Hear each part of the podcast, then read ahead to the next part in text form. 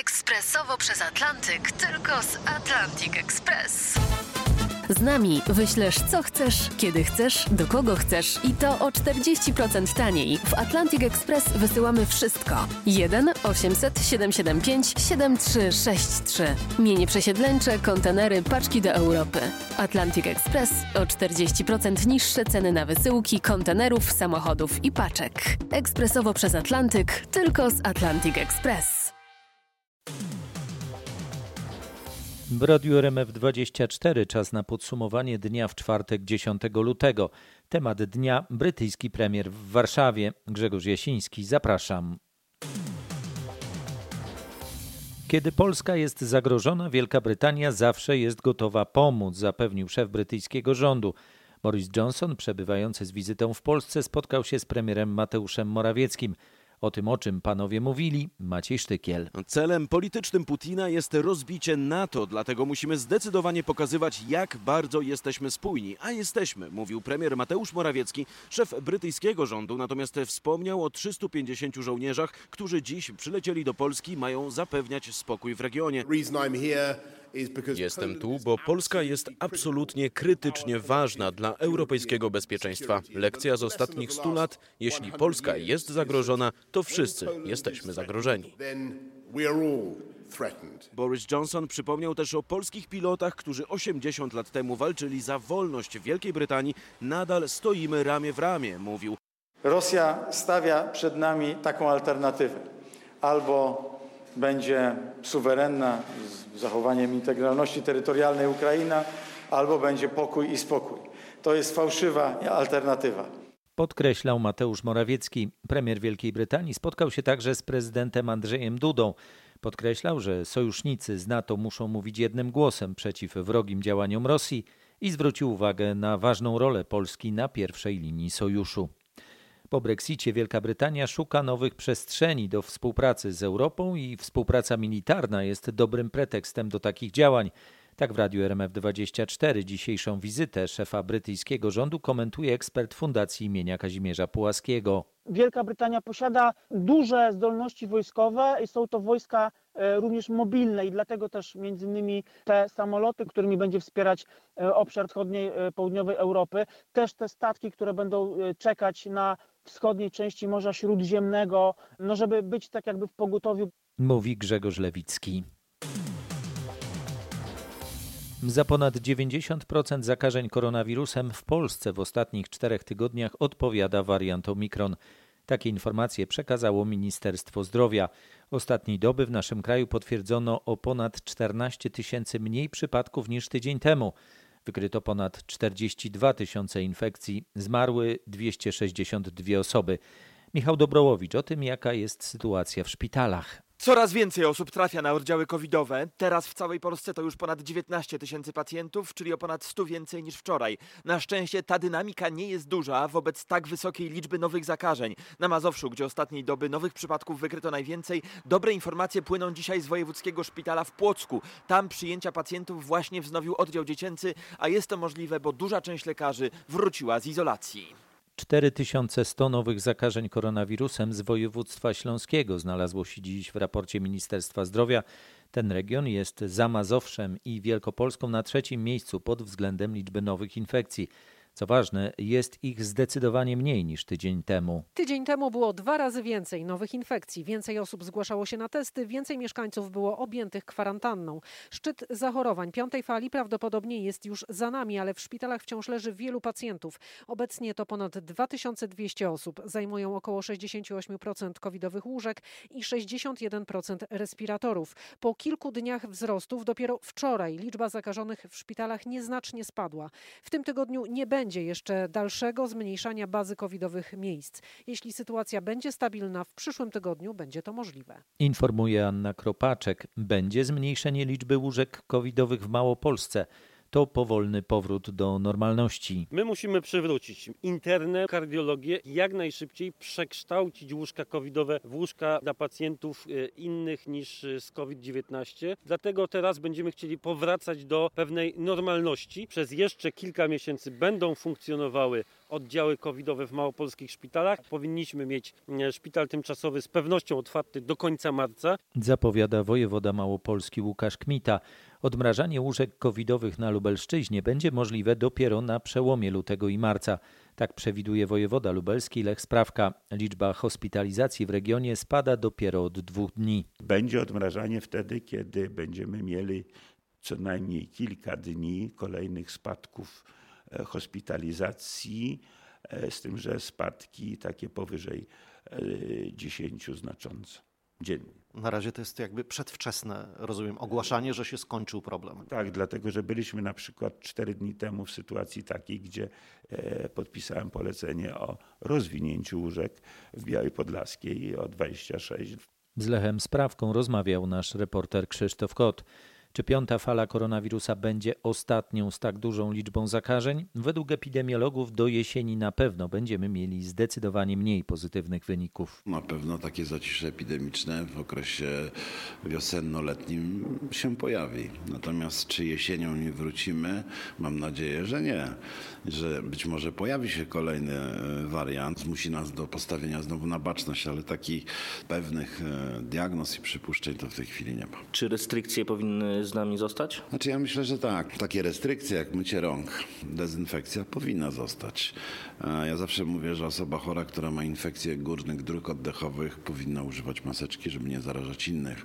Taka maseczka nie powinna stanowić pewnego rodzaju wyróżnik, jeżeli chodzi o kwestię naszego społeczeństwa. To jest e, w mojej ocenie przydatna rzecz. Z szefem warmińsko-mazurskiego sanepidu Januszem Dzisko rozmawiał nasz reporter Piotr Bułakowski. Daleko nam do optymizmu, tak sytuację epidemiczną ocenia rzecznik Kolegium Lekarzy Rodzinnych dr Michał Sutkowski.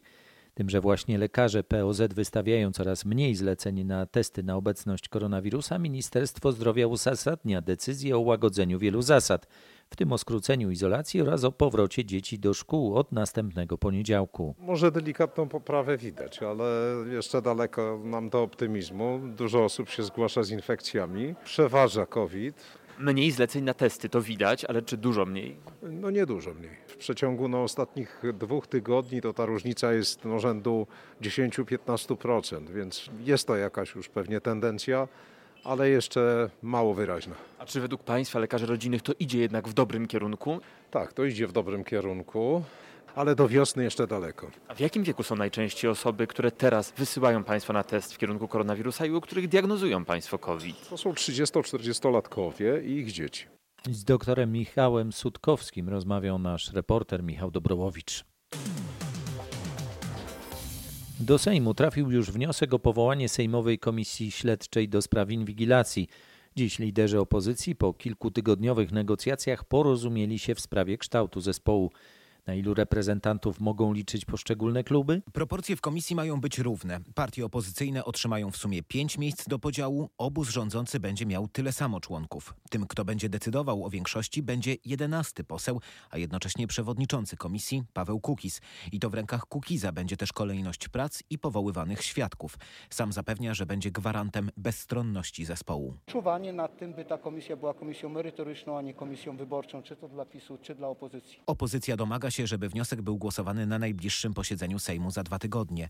Na ten moment w sprawie powołania komisji śledczej jest remis. Opozycja dysponuje 230 głosami i na tyle samo może liczyć obóz rządzący. Informuje nasz reporter Roch Kowalski. PiS nie będzie na razie odnosiło się do wniosku o powołanie Komisji Śledczej do spraw inwigilacji. Na razie jeszcze nie wiemy, y, czy powstanie. Na razie jest to, nawet jeszcze projektu nie ma. Nie będziemy się do tego odnosić. Komentuje, a właściwie nie komentuje rzeczniczka partii Anita Czerwińska. Państwowa Inspekcja Pracy zapowiada masowe kontrole sklepów działających w niedzielę. Sprawdzane mają być wszystkie placówki, co do których zachodzi podejrzenie łamania zakazu handlu. Już w najbliższą niedzielę, tak zapowiada Państwowa Inspekcja Pracy, kontrolerzy mają sprawdzać, kto działa nielegalnie. I to jest konieczne, bo zmieniły się przepisy dotyczące zakazu niedzielnego handlu i jak twierdzą na przykład związki zawodowe, niektórzy te nowe przepisy omijają. Przypomnę, od ponad trzech lat w Polsce obowiązuje z wyjątkami zakaz niedzielnego handlu. Ustawa w tej sprawie była jednak tak dziurawa, że wiele sklepów, nawet największych marketów, zaczęło działać jako placówki pocztowe i zakaz handlu udało się ominąć. Politycy postanowili uszczelnić przepisy i od kilku dni, od początku początku lutego, omijanie zakazu metodą na pocztę już nie działa. Niektórzy znaleźli jednak nowe sposoby. Markety działają jako kluby czytelnicze albo jako poczekalnie autobusowe. Pomysłów będzie jeszcze wiele. Inspekcja ma teraz sprawdzić, czy takie omijanie prawa na pewno odbywa się w zgodzie z prawem. Zapewnia nasz dziennikarz Krzysztof Berenda. Rygorystyczne przepisy utrudniające organizację zajęć dodatkowych w szkołach to zapis w nowelizacji prawa oświatowego, który budzi wątpliwości Andrzeja Dudy. Prezydent może ją podpisać, zawetować lub skierować do Trybunału Konstytucyjnego. Doradcę prezydenta zajmującego się edukacją zapytaliśmy, czego dokładnie dotyczą obawy głowy państwa. Chodzi o zapis, który zobowiązuje dyrektora szkoły do przekazania kuratorowi z co najmniej dwumiesięcznym wyprzedzeniem programu zajęć i materiałów, z jakich planuje skorzystać organizacja. Takie rozwiązanie w praktyce uniemożliwi przeprowadzenie lekcji w reakcji na nagłą sytuację. Ten y, artykuł 68 ustęp 2, który tak bardzo surowo traktuje warunki organizacji zajęć pozalekcyjnych przez organizacje pozarządowe, to jest bardzo restrykcyjny przepis i gdyby on był łagodniejszy, to wydaje mi się, że prezydent miałby łatw, łatwiejszą sytuację. Powiedział mi profesor Andrzej Waśko, który dodaje, że prezydent podejmie decyzję samodzielnie i zgodnie z własnym przekonaniem. Informuje o tym Magdalena Greinert. Projekt prezydenta stara się odnieść do wszystkich warunków postawionych w związku z Krajowym Planem Odbudowy, usłyszała nasza dziennikarka w Komisji Europejskiej. W poniedziałek Andrzej Duda przedstawił swój pomysł na zmiany w ustawie o Sądzie Najwyższym, który miałby pomóc w odblokowaniu 36 miliardów euro dla Polski.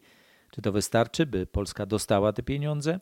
Może wystarczyć do zaakceptowania przez Komisję Europejską Krajowego Planu Odbudowy, który został wstrzymany w zeszłym roku, gdy okazało się, że polskie władze nie zamierzają wykonać orzeczenia CUE w sprawie Izby Dyscyplinarnej. Miliardy euro z KPO jednak nie popłyną do Polski od razu, bo możliwość uzyskania szybkiej zaliczki już przepadła. Komisja mogłaby jednak odblokować KPO nie czekając nawet na przegłosowanie ustawy prezydenckiej w Sejmie.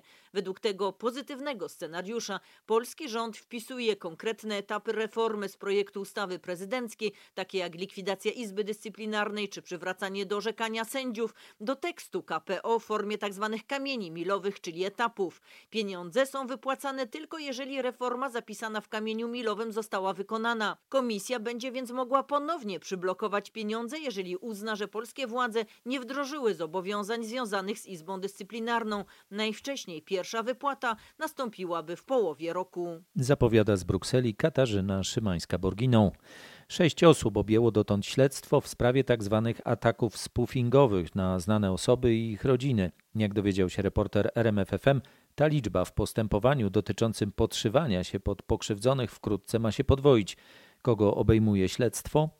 Śledczy nie chcą ujawniać wszystkich nazwisk, natomiast wiadomo, że w tym postępowaniu wszczętym przez prokuraturę regionalną w Warszawie i prowadzonym przez Wydział Cyberprzestępczości Komendy Stołecznej badają podszywanie się pod żonę senatora Krzysztofa Brejzy, córkę adwokata Romana Giertycha oraz członków rodziny byłego szefa CBA Pawła Wojtunika. Podstawą postępowania są przepisy o fałszywych alarmach bombowych wywołanych z telefonów pokrzywdzonych. Co ciekawe, śledczy nie badają natomiast kwestii gruźb karalnych, a takie groźby odbierają od pewnego czasu żona i córki Pawła Wojtunika. Sprawca w informacjach podaje m.in. dokładny adres ich zamieszkania. Prokuratura przekonuje, że nie ma dotąd informacji w tej sprawie. Sprawie przygląda się Krzysztof Zasada. Medycy wznowią protest w Białym Miasteczku przed kancelarią premiera w Warszawie, dowiedział się reporter RMFFM. Jesienią przez ponad dwa miesiące domagali się tam wyższych nakładów na ochronę zdrowia. Ich rozmowy z Ministerstwem Zdrowia zakończyły się jednak fiaskiem. Kiedy i w jakiej formie medycy znów zamierzają protestować? Protest ma się nasilić, gdy opadnie piąta fala pandemii i medycy będą mieć mniej pracy, zapowiada Maciej Krawczyk z Komitetu Protestacyjno-Strajkowego. Pracownicy ochrony zdrowia są w tej chwili skrajnie e, wyczerpani. Bardzo dużo ludzi pracujących w służbie zdrowia jest po prostu zakażonych i nie może przychodzić do swojego normalnego miejsca pracy. Ja myślę, że od marca komitet e, zacznie działać na nowo, e, proponując nowe formy protestu i nowe formy nacisku na stronę rządową. Medycy zapowiadają, że ich działania będą jeszcze bardziej radykalne niż jesienią. Teraz w Alejach Ujazdowskich wciąż stoi kilka pustych, białych namiotów. Medycy mogą wrócić tu w ciągu kilku tygodni. Informuje nasz reporter Michał Dobrołowicz. Trudna sytuacja na jedynym w województwie podkarpackim oddziale onkohematologii dziecięcej w szpitalu klinicznym imienia świętej Jadwigi w Rzeszowie. Między innymi z powodu zakażeń koronawirusem zaczęło tam brakować personelu. Braki są uzupełniane na bieżąco, ale rodzice obawiają się zamknięcia oddziału. Sytuacja stała się dramatyczna, uważają rodzice małych pacjentów. Z 22-osobowej załogi kilka dni temu w pracy zostało tylko 7 osób. To za mało, by zabezpieczyć pracę oddziału. Oprócz zwykłych zwolnień, np. do opieki nad dziećmi, za absencję odpowiedzialne były też zakażenia koronawirusem, mówi Sylwia Rękas, przewodnicząca Związku Zawodowego Pielęgniarek i Położnych w tym szpitalu. Sytuacja w klinice onkohematologii jest ogólnie mówiąc dramatyczna. Zostały oddelegowane koleżanki z innych oddziałów. Więcej pielęgniarek odchodzi na emeryturę niż do tego zawodu wchodzi. Oddziału na pewno nie zamkniemy. Do pracy skierowano tam inne pielęgniarki, mówi dyrektor szpitala Barbara Rogowska. Nie mamy żadnego zamiaru likwidacji takiej kliniki. Ta klinika jest bardzo potrzebna, że rzeczywiście mieliśmy problem z obsadą pielęgniarską, ale te etapy są uzupełniane. Oddział onkohematologii dziecięcej w Rzeszowskim Szpitalu imienia Świętej Jadwigi to jedyny tego typu oddział na terenie województwa podkarpackiego. Informacje na jego temat zbierał Marek Wiosło. A teraz dobra informacja dotycząca ochrony zdrowia. Są nowoczesne, szybkie i umożliwiają pracę z pacjentem w pojedynkę w czasie, gdy drugi ratownik siedzi za kierownicą. 20 zupełnie nowych karetek będzie od dziś wyjeżdżało do pacjentów w Poznaniu i powiecie poznańskim. Tamtejsza stacja pogotowia otrzymała w pełni wyposażone karetki i jedyną w Polsce karetkę techniczną, która będzie wykorzystywana w przypadku nieoczekiwanych awarii i dużych akcji ratunkowych. Pachnie nowością w środku. No nie może być inaczej. Przejechane dosłownie kilka kilometrów, nowy sprzęt, defibrylatory, respiratory, sprzęt do transportu poszkodowanych y, pacjentów. Powiem tak, niscy nie jesteśmy, a spokojnie się tutaj mieścimy. Standard dla karetek od y, kilku lat przewiduje taką, a nie inną wysokość zabudowy, po to właśnie, żeby komfort pracy załóg ratownictwa medycznego był również y, wyższy. Lukas, czyli urządzenie do kompresji klatki piersiowej w zespołach dwuosobowych, niezmiernie ważny, gdzie faktycznie tych rąk do pracy czasami e, brakuje. Ten ambulans techniczny, jaka jest jego rola? Nasze samochody często ulegają jakiejś awarii, kolizji, dochodzi do na przykład uszkodzenia opony. Będzie on służyć przede wszystkim wsparciu technicznemu. Usłyszał od ratowników z poznańskiego pogotowia Adama Rucińskiego i Jakuba Wakuluka nasz reporter Mateusz Chłystun. Łódź jest najbardziej zakorkowanym miastem w Polsce. Tak wynika z najnowszego raportu firmy TomTom Traffic Index, a dane pochodzą z pomiarów GPS. Tak uważam, jestem kierowcą busa i, i, raczej tak może być. Jeżdżę po całym województwie łódzkim i domyślam się, że tak może być. Wydaje mi się, że nie ma aż takiej tragedii, jak mówią te statystyki. Wydaje mi się, że Łódź wcale nie jest taka najgorsza. Bardzo źle to w ogóle wygląda. Ulice są w strasznym stanie. Korki, złe inwestycje były po prostu zrobione. Cały ten tunel z Danowskiej to jest jedna wielka porażka. Z kolei Kraków jest najbardziej zakorkowanym miastem w kraju w godzinach szczytu. 7 dni i 2 godziny w ciągu roku krakowscy kierowcy tracą na staniu w korkach. Wśród najczęściej korkujących się ulic są Aleje Trzech Wieszczów, Nowochódzka, Opolska czy Aleja 29 listopada. Pół godziny albo godziny się stoi, a nie, nie mówiąc, że jak jadąc po południu, to masakra jest. Z 15 do 18 to nawet nie ma co autem wyjeżdżać. Lepiej na nogach dojść. Mówili krakowscy kierowcy. Do miasta wjeżdża dziennie prawie 300 tysięcy pojazdów, a według ekspertów korki to wynik zapóźnień zarówno w rozwoju komunikacji, jak i infrastruktury. Szmat czasu, który no, tak naprawdę tracimy. Kraków przez wiele lat zaniedbywał transport publiczny. Na wielu ciągach te autobusy stoją w tych samych korkach, w których stoją samochody. Sporo mieszkańców nie chce się na tą komunikację miejską przenieść, skoro autobusem będą stać w tym samym korku, co we własnym samochodzie. No, parking i park and ride to kolejny problem. Tych parkingów prawie nie ma. Mówił Jacek Mostakowski z Platformy Komunikacyjnej Krakowa. A całą sytuację podsumowywał nasz reporter Marek Wiosło. Katowice są z kolei najmniej zakorkowanym miastem w Polsce. Najgorzej jeździ się po Katowicach w listopadzie, a największe natężenie ruchu występuje zwykle po południu między 15 i 16. Największym problemem są korki i brak miejsc parkingowych. A gdzie jeździ się najgorzej? W których częściach miasta? Wydaje mi się, że w centrum. Pod tym względem jest najgorzej. No najlepiej w tych bardziej południowych dzielnicach. Teraz do południa jeszcze można przejechać, ale wiele dróg jest w remoncie. Ja mieszkam w Murskach, więc dojazd z centrum do Mursek to jest katastrofa. Jeżdżę różnymi objazdami, nie jeździ się dobrze. Są godziny szczytu, wiadomo, że, że czasami gdzieś tam przekorkuje, ale ogólnie dobrze. Na tle innych miast pan ma porównanie? Czasami jeżdżę do Krakowa, to Kraków to jest tragedia. No i potwierdzam. Z katowickimi kierowcami rozmawiał Marcin Buczek. Kontrowersyjna ustawa o przekazaniu Węgrom bezcennego